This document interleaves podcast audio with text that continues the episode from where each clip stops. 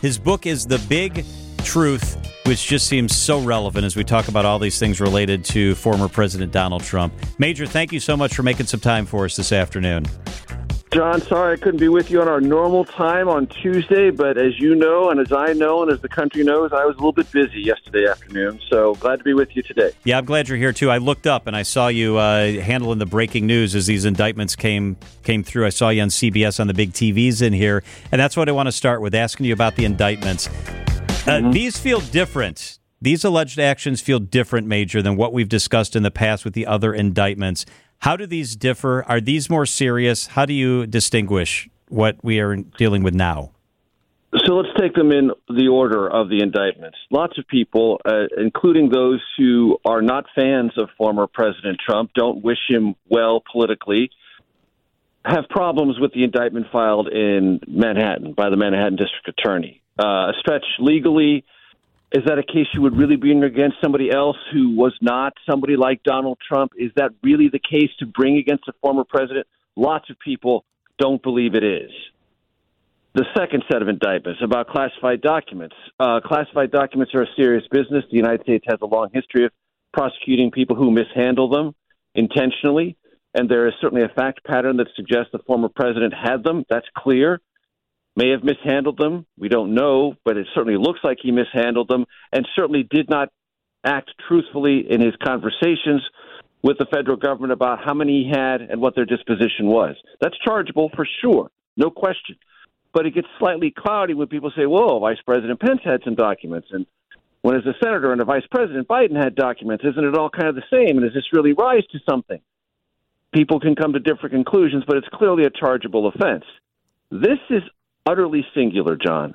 And it does feel different because we as a nation were witnesses to part of what happened. What did we witness? We witnessed January 6th. And there are those who are rallying to the former president's defense saying, oh, he was just using free speech, exercising free speech rights. That's not what the indictment is about. As a matter of fact, on page two, the indictment says the president, sitting in the office, had all sorts of free speech rights. And he had all those rights and they would never be encroached upon unless he took actions that, when taken together and viewed in context, tried to defraud the country of what it deserved. Two things a peaceful transfer of power and that every legally cast vote be respected and not be disenfranchised. And the indictment says the former president, not just with his speech, but with his actions, tried to undermine both, and therefore both of those attempts are subject to criminal prosecution. And Major, you bring up uh, the former Vice President Mike Pence, and now he is sort of the rival for the Republican nomination with uh, former President Trump. Obviously, in office as all this stuff was going on, uh, these allegations toward the former president. He's at the center of a very weird moment in time here. Yeah. What role does he play in all of this? He's central in this incredibly strange moment former president of the United States seeking the presidency again. It's only happened once. Grover Cleveland did it in 1892. So we've seen that before, but we've never seen a former vice president to the man seeking the presidency again being a fact witness in a felony case against the former president, who he's also challenging for the nomination of his party in the next presidential election. I mean, it's beyond strange. It's beyond anything we have ever witnessed before in American history. And as a fact witness, it is clear that the former vice president not only offered testimony once he was ordered by a court to do so, he provided contemporaneous notes of his own sense of what the former president was asking and the legal checks he made to see if anything the former president was asking him to do was in fact legal. And when he challenged John Eastman, the former president's lawyer who had this unique and completely unconstitutional theory, if he thought it was legal, he said, no, it's never been tested. And then later said, I'm only asking for a minor violation of election law. What? What do you mean a minor violation of election law? He's the president of the United States. Carrying that out, by definition, makes it not minor, makes it very significant. And Pence ran all those traps. And now he almost feels like he's liberated on the campaign. He's saying things more aggressive than he ever has before about the former president. It's like this indictment has unleashed him. We see what, what political effect that has, but it has a fact effect, and it will have a real effect once this case goes to trial. Because believe me, It will.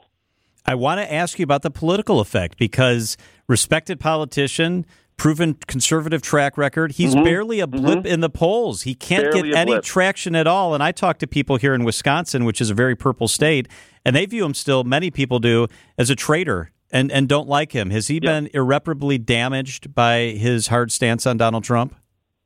Uh, certainly not irreparably, because that means forever. And uh, we have a history that we're living through right now with former President Trump, and we have a history lived with him as president. There will come a day when we will no longer live with that political history. So anything that is said now in a negative way about anyone who challenged former President Trump will be viewed differently later. I don't believe anyone who challenges former President Trump on any grounds, policy, politics, or anything else, is irreparably harmed because the former president, for a lot of reasons, is unique and not always positively unique. And I'm being diplomatic. But to your point, John, the former vice president is viewed as this antagonist to the former president. For that, I don't have an explanation. He wasn't an antagonist. He was asked to do something illegal against the Constitution, and he resisted. Wouldn't, as a Republican or as a Democrat, you want someone in high office to do precisely that? Resist pressure to do something illegal and to undermine the Constitution? The America I grew up in, the America I love, said yes, we don't want anyone to do anything illegal in a, in a political position or undermine the Constitution. That's what Pence did. The record is clear on that. It's not ambivalent or ambiguous. And yet, he's reviled because he stood up to the former president. And that's something the Republican Party has laced within it right now. How long that will last, I don't know. But it's going to get a good test, either from Mike Pence or others like Will Hurd or Chris Christie or Asa Hutchinson, who are not going away and who are going to keep saying this was wrong. And until the Republican Party understands how wrong it was, it's not going to heal itself. Major, I know you're going to find this shocking, but uh, Fox would really like to have the former President uh, Trump in Milwaukee near, toward the end of August for the debate.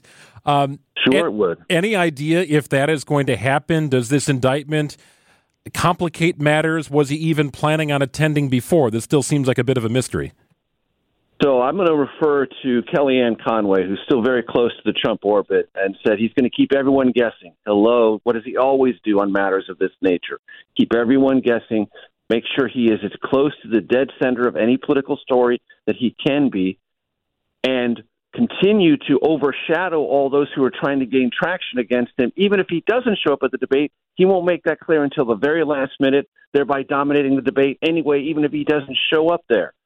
That's where we are. That part of the Trump factor is fundamentally real, and all those other Republican challengers both need to hope he's there so they can take a swing at him, and then have a strategy in case he's not to contextualize why he wasn't there and how they hope to take advantage of it. I feel like I've asked you the same question a thousand times, Major, and I don't know mm-hmm. what I'm searching for, but to me, it's stunning that there are other conservative credentialed candidates and he continues to pull his number is larger than all of them mm-hmm. put together mm-hmm. and yet he's yeah. so flawed and so damaged uh, why what what is what what is the hold he has so I don't have a holistic answer. I mean, a, a, an answer in totality. I have an answer in part. And I don't criticize people who are strongly attached to former President Trump because for him and for them, they are aligned in a sense that America needs, and they need a fighter. They need someone who will speak in rageful terms about things they think are worthy of being enraged about in America, whether that's cultural transformation, economic dislocation, or just a sense of drift. That people in power get things, and people out of power not only don't get things, but are never heard. They wanted that from Romney, didn't get it. Wanted that from McCain, didn't get it. Wanted it from Bush, thought they were going to get it, never got it. Didn't get it from Bush the father. The closest they got was Reagan, but that's a long time ago, dim memory. Trump touches a nerve that they feel is vital to their future in this country. And until someone better, a better fighter comes along, a more credible, more resilient fighter comes along, and for like a hot second they thought that might be DeSantis, those days are over. Uh, it's going to be Trump.